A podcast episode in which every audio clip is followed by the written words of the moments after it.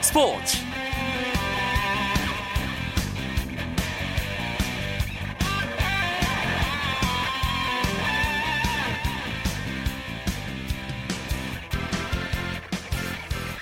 안녕하십니까. 스포츠 아나운서 이광용입니다. 지구촌의 겨울 스포츠 축제인 2014 소치 동계올림픽 개막이 이제 하루 앞으로 다가왔습니다. 현지 시간으로 내일 저녁 화려한 개막식을 시작으로 17일간의 열전에 돌입하게 되는데요. 출전 선수들의 소치 입국이 이어지고 있고 피겨 요정 김연아 선수의 라이벌인 일본의 아사다 마오가 소치에 도착하면서 큰 관심을 모았다는 소식도 전해졌습니다. 소치 올림픽 관련된 소식은 잠시 후에 현지를 직접 연결해서 알아보는 시간 갖겠습니다. 오늘 들어온 주요 스포츠 소식 정리하면서 목요일 밤 스포츠 시작합니다.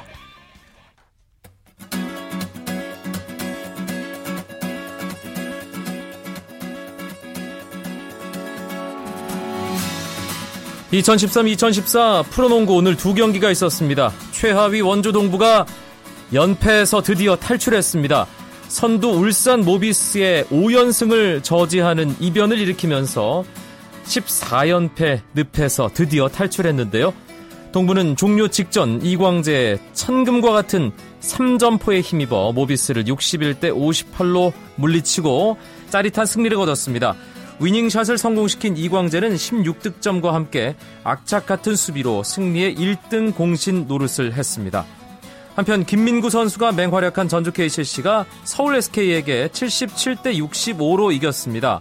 김민구는 16득점에 5개의 리바운드, 9개의 어시스트, 4스틸까지 기록하면서 맹활약했고요. 외국인 선수인 타일러 윌커슨도 27득점에 10개의 리바운드로 더블더블을 기록하며 KCC 승리에 일조했습니다. 반면 SK는 에이스 김선영의 부재가 뼈아팠는데요. 지난 삼성전에서 종아리 부상을 당한 김선영이 코트에 서지 못했습니다. 이것은 곧 경기력 저하로 이어졌는데요. SK는 코트니 심스가 22득점, 변기훈이 3점슛 5개를 성공시키며 15득점으로 분전했지만 KCC에 패하고 말았습니다. 프로배구는 남자부 한 경기만 있었습니다. 현대캐피탈이 러시앤캐시를 상대로 세트스코어 3-0 완승을 거뒀습니다. 현대캐피탈은 아가메즈와 문성민, 쌍포가 나란히 두 자릿수 득점을 올리며 제 역할을 충분히 해냈고 특히 토종거포 문성민은 73%가 넘는 높은 공격 성공률을 보이며 팀 승리에 기여했습니다. 이로써 시즌 전적 15승 6패가 된 현대캐피탈은 선두 삼성화재를 승점 5점 차로 추격했고 반면 러시앤캐시는 시즌 15패째를 당했습니다.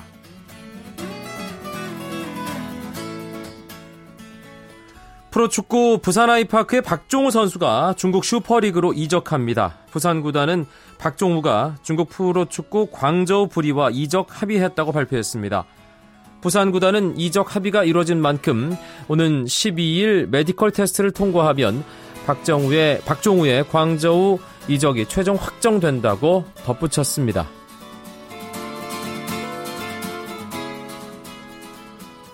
미국 언론이 스피드스케이팅 사상 첫 올림픽 3회 연속 우승에 나서는 샤니 데이비스의 경쟁자로 모태범을 꼽았습니다.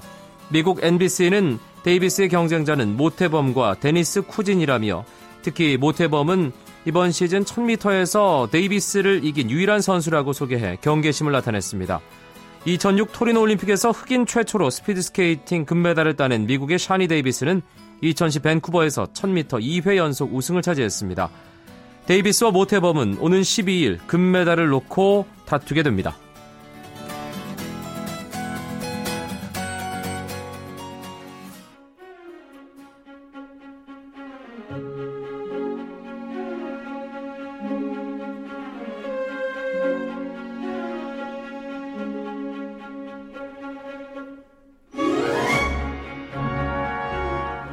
동계올림픽 소식을 전하는 소치 이야기. 오늘은 대회를 하루 앞둔 러시아 소치로 가보겠습니다. 현지에서 취재 중인 스포츠월드의 정세영 기자 연결되어 있습니다. 정 기자 안녕하세요.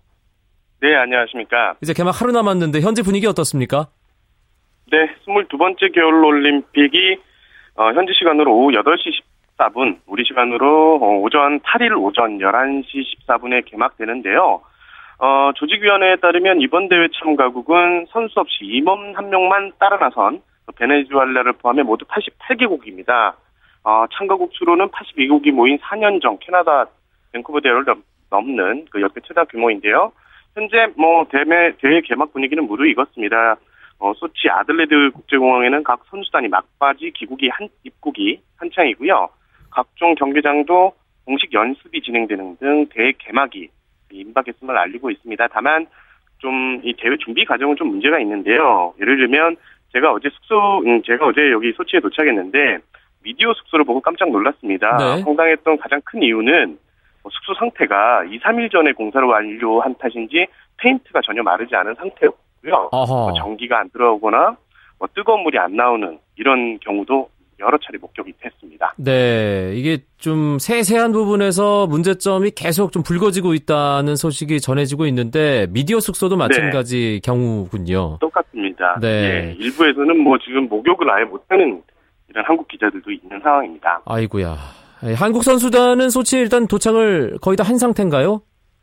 네, 현지 시간으로 6일, 여기 시간으로 오늘인데요. 쇼트트랙 대표팀이 입국하면서 거의 대부분 한국 선수단이 입국했습니다. 오늘 또 컬링 선수단이 7명이 합류하게 되는데 이렇게 되면 오는 10일 한국에서 출국 예정인 김연아, 박소연 등 3명의 피겨 스타를 제외한 모든 선수단이 입국을 완료하게 됩니다. 네. 이번 소치올림픽에 출전하는 한국 선수단은 남자 41명, 여자 30명 등 역대 동계올림픽 출전 사상 가장 많은 71명입니다. 네, 쇼트트랙 대표팀 현지 훈련 시작했습니까?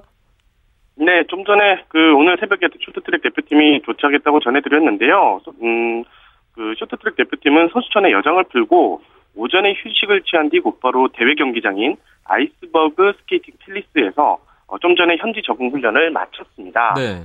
이날 오늘 이제 대표팀은 조심스럽게 얼음판과 환경 적응에 나섰는데요. 오늘 최강복 코치의 지도 아래 가볍게 스케이팅으로 몸을 풀면서 조금씩 속도를 높이는 그런 페이스 조절에 나서는 분위기였습니다.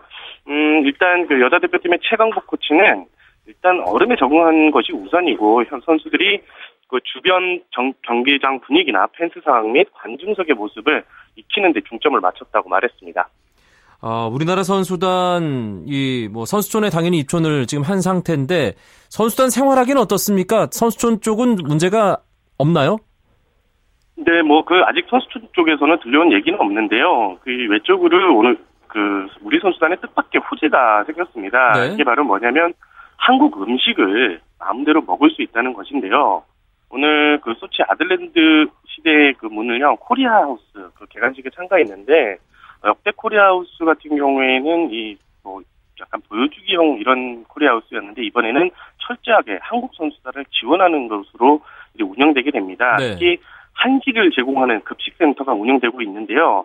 선수들은 하루에 한 번씩 도시락을 배달시켜 먹을 수가 있습니다.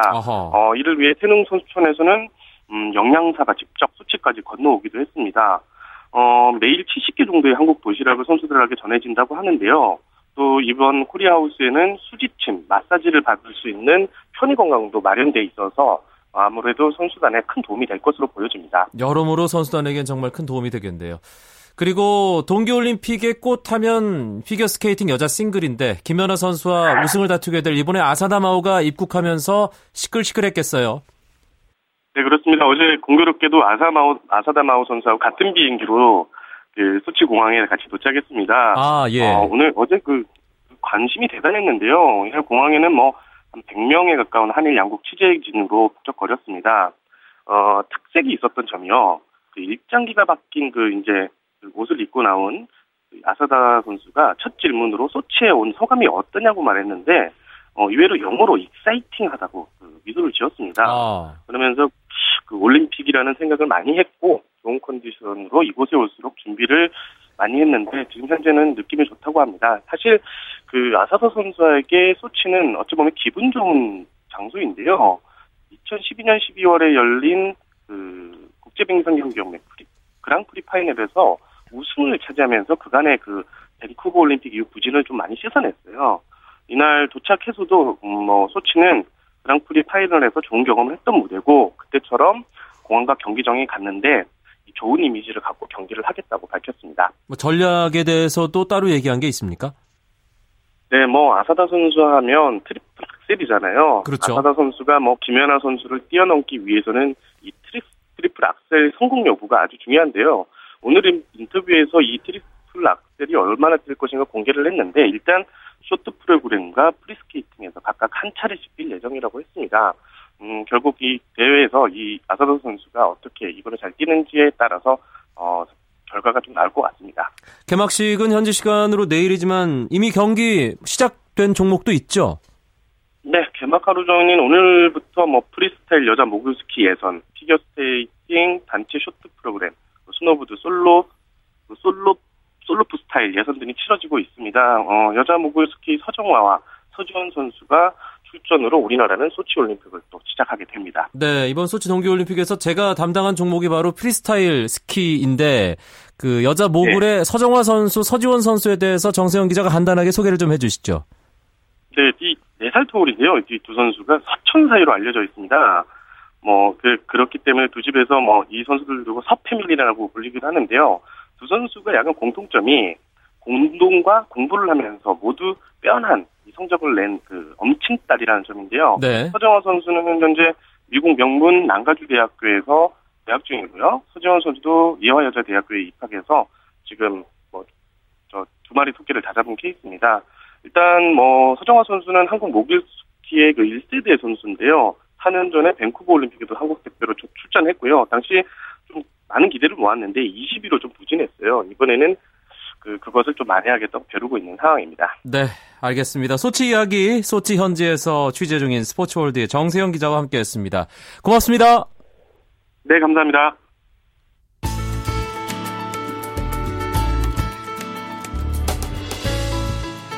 스포츠가 주는 감동과 열정, 그리고 숨어있는 눈물까지 담겠습니다. 스포츠. 이광용 아나운서와 함께합니다. 목요일 밤 스포츠 해외 축구 이야기 이어드리겠습니다. 목요일의 남자 박찬아 KBSN 축구 해설위원 좀 오랜만이네요. 네, 오랜만이죠. 근데 저는 지난주에도 했어요. 아, 그런가요? 네. 제가 출장 다녀오느라고. 그렇습니다. 네, 죄송합니다. 예. 우리나라 유럽파 선수 이야기를 먼저 좀 나눠보겠습니다. 네덜란드 리그에서 활약하고 있는 박지성 선수 오늘 새벽에 있었던 캄비로와의 경기에서 90분. 그라운드를 누볐군요. 네, 네덜란드 에레디비지 22라운드였습니다. 캄비로 원정 경기였는데요. PSV 에인트호번 4-3-3 형태로 나왔고 박지성 선수가 중앙 미드필더로 출전해서 팀이 2-1로 승리하는데 견인차가 됐습니다. 2-1 승리하고 있는 상황에서 후반 추가 시간에 교체로 나갔거든요. 그러니까 사실상 풀타임 출전했다고 봐도 무방하죠. 현지 매체로부터는 팀 내 최고 평점 받았네요. 네, 이것이 약간의 차이는 있습니다만 현지 언론에서도 괜찮은 평가를 받았고요. 그리고 이날은 종합적으로 골을 터뜨린 중앙수비수죠. 데프리 부르마 선수가 높은 평점을 받기도 했거든요. 하지만 네덜란드 현지 박지성 선수가 최고 평점을 받았던 언론에서는 부르마 선수의 평점은 그렇게 높진 않았습니다. 네, 에인트호번이 순위가 상당히 많이 처져 있었는데 지금은 어느 정도나 되나요? 네, 지금도 일단 중위권이에요. 9승 5무 8패 승점 32점으로 리그 7위입니다.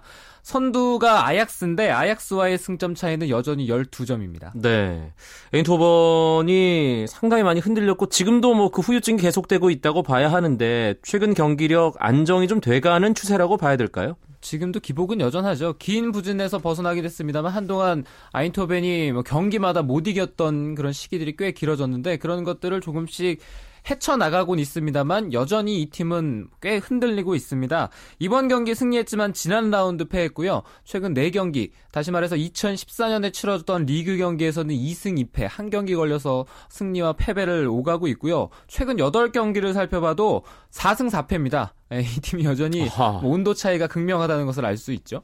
이 박지성 선수 부상과 팀이 조금 흔들리는 게 맞물렸기 때문에 박지성 선수도 조금 부담스러울 수밖에 없는 그런 상황이었는데 복귀를 한 이후에도 썩 나아지진 않는 상황이군요. 그렇죠. 박지성 선수가 12월 달에 복귀를 해서요. 리그 7경기 그리고 유로파 리그 1경기를 뛰었습니다. 모두 합치면 8경기인데요. 그 8경기에서 에인트호번이 올린 성적 역시 4승 4패입니다. 네. 그러니까 한국 언론에서는 박지성 선수가 경기에 출전을 하고 팀이 이긴 상황에서는 기사들이 많이 양산이 되기 때문에 박지성 선수가 출전을 안 하거나 혹은 팀이 패하는 경기들은 기사가 크게 부각되지 않거든요. 그러니까 체감상 느끼기에는 보면은 박지성 선수가 나오면 계속 팀이 이기는 것 같은데 이 팀이 최근에 한 경기 걸러서 승리와 패배 오가고 있다는 사실은 알아두셔야 될 것 같습니다. 네, 홍명보 감독이 박지성 선수 만나러 유럽 가 있잖아요.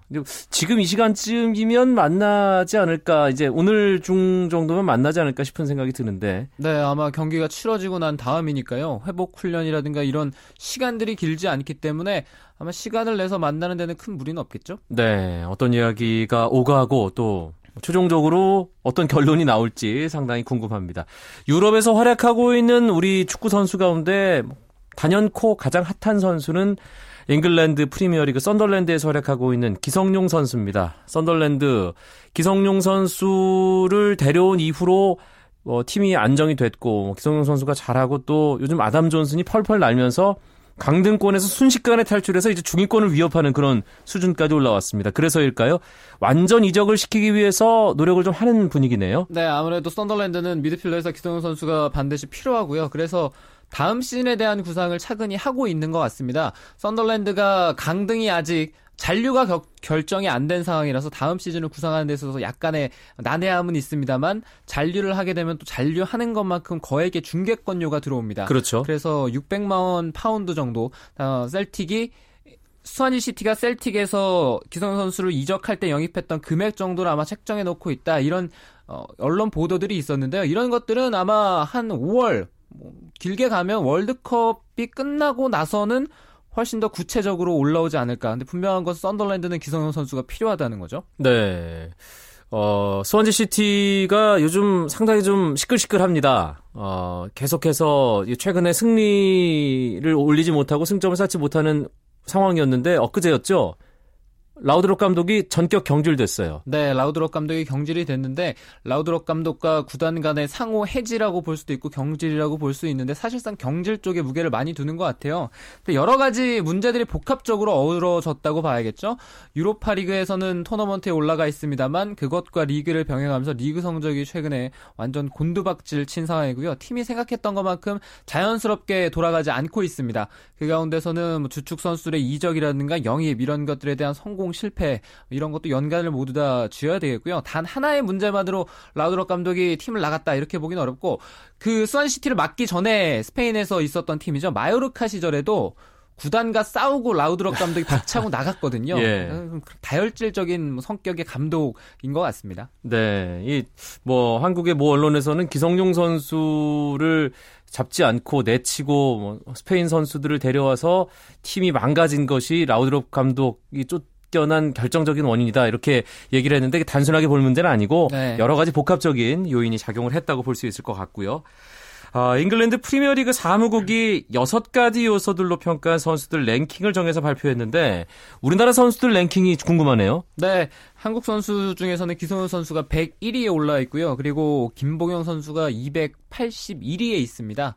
우리 선수들이 팀에서 기성용 선수는 주전을 차지하고 있고 그리고 김보경 선수는 계속 지금 주전 확보를 위해서 다투고 있는데 이런 순위는 그냥 재미로 보시면 네, 좋겠죠. 예, 재미로 따져보면 프리미어리그 팀이 20개니까 주전 선수를 11명씩 치면 220명 중에 100위면 예, 중위권이다 이렇게 볼 수 있겠네요. 그리고 김보경 선수도 결코 나쁜 순위는 아니죠. 주전급 안에 들어갈 그렇습니다. 만한 순위라고 볼 수 있습니다. 상위권에는 역시 스타 선수들이 이름을 올리고 있겠네요. 네, 이 기록대로라면 이 기록이 팀 결과라든가 출전 기록 그리고 공격 포인트 이런 것들을 고려해서 산정을 한다고 하는데요. 1위는 리버풀의 수아레즈 선수가 차지를 했고요. 2위는 첼시의 아자르, 그 뒤로 세르요 아구에로, 야야 툴의 메스트 웨질 이런 순으로 가고 있는데 역시 유명한 선수들이 1등, 2등, 3등 하고 있습니다. 네, 특히 우리는 월드컵 조별 예선 세 번째 경기에서 만나게 될 에당 아자르라는 이름을 좀 더 관심 있게 봐야 될 것 같다는 생각도 들고요. 다른 유로파 선수들 근황도 전해주시죠. 네, 특히 분데스리가에서 활약하는 한국 선수들의 최근 컨디션이 좋습니다. 거의 매주 우리 선수들의 골 소식을 들을 수가 있는데요. 두 주 전에는 아우크스부르크 지동원 선수의 골 소식 들을 수 있었고 지난주에는 구자철, 박주호 선수가 모두 다 득점하면서 마인츠가 이겼습니다. 따라서 다가오는 주말에도 역시 독일을 주목해볼 필요가 있는데 손흥민 선수가 뛰는 레버쿠젠은 맨헨글라드바흐 원정 떠나고요. 마인츠는 구자철 선수의 친정팀이죠. 볼프스부르크로 또 원정 경기가 있습니다. 슈투트가르트와 아우크스부르크 경기가 있는데 홍정호 선수도 출전 시간이 좀 늘어났으면 좋겠네요. 네. 해외 축구 팬들에게는 오늘 새벽에 있었던 스페인 9강컵 코파델레이 4강전 상당히 많은 관심을 모았는데 결과 알려주시죠. 네, 결과부터 짧게 말씀을 드리면 마드리드 더비에서는 레알 마드리드가 4대0으로 크게 이겼고요. 바르셀로나와 레알 소시에다드의 경기에서는 바르셀로나가 2대0으로 완승했습니다. 네, 마드리드 더비가 이 리그의 분위기만 따지면은 상당히 치열할 것 같았는데 레알 마드리드의 3대0 완승이었어요. 준비를 확실히 잘했습니다. 최근에 레알 마드리드가 아틀레티코 마드리드에게 지난 시즌 9강급 결승에서 패했고요. 이번 시즌 전반기 맞대결에서도 또 졌거든요. 공교롭게도 두 경기 모두 다 산티아고 베르나베우 홈 경기에서 패했기 때문에 이번만큼은 결코 질 수가 없었어요. 그래서 준비를 확실히 잘하고 나온 것이 이번 시즌 전 유럽을 통틀어서 가장 짜임새 있는 팀 중에 하나라고 할 수 있는 아틀레티코 마드리드를 상대로 완승을 거둔 이유라고 볼 수 있습니다. 1차전에서 지금 레알 마드리드와 바르셀로나가 이겼습니다. 원정으로 치러질 2차전만 잘 치르면 스페인 9강컵 코파델레이 결승에서 또 한 번 엘클라시코가 성사되겠네요. 네, 그렇습니다. 두 시즌 전에 엘클라시코 결승이 있었으니까 그런 것들을 또 기대하시는 분들이 있을 텐데요. 1차전 두 팀이 다 잘 치렀고 또 원정골을 내주지 않았습니다. 따라서 현재 1차전 결과만 놓고 봤을 때는 엘클라시코 결승전이 될 확률은 대단히 높습니다. 네, 이 코파델레이가 우리나라로 치면 FA컵, 예, 잉글랜드도 FA컵이 있고 다 컵 대회가 있는데 가장 관심을 많이 모으는 대회라는 생각도 들어요. 네, 그렇죠. 프로리그뿐만 아니라 아마추어 클럽들 다 참가를 할 수가 있으니까요. 실질적으로 그 국가의 챔피언을 가리는 대회거든요. 그러니까 무슨 일이 벌어질 수도 있고 또 동네 조기축구 아저씨들도 우승 트로피를 들어올릴 수가 있는 대회입니다. 그러니까 상당한 권위가 있는 그런 아주 성대한 대회죠. 그 동네 조기축구 아저씨들이 예전에 칼레라는 팀을 그렇죠. 통해서 네. 한번 기적을 꿈꿨던 프랑스 FA컵이었죠. 예, 4강까지 진출했었는데 네. 결승까지 진출했던 기억이 있는데요. 하여튼 축구라는 종목 공이 둥글기 때문에 어떤 일도 일어날 수 있다는 것이 바로 스페인의 코파델레이 또 이런 컵 대회를 통해서 만들어지기도 한다는 사실 다시 한번 재미있게 돌아봤습니다. 오늘 목요일의 남자 박찬하 위원과 함께했던 해외 축구 이야기 여기서 줄이겠습니다. 고맙습니다. 감사합니다.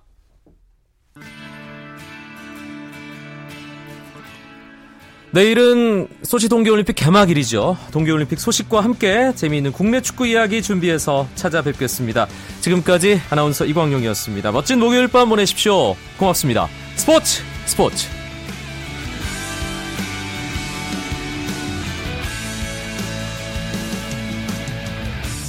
As the sun goes down in front of me, reminds me where I wanna be.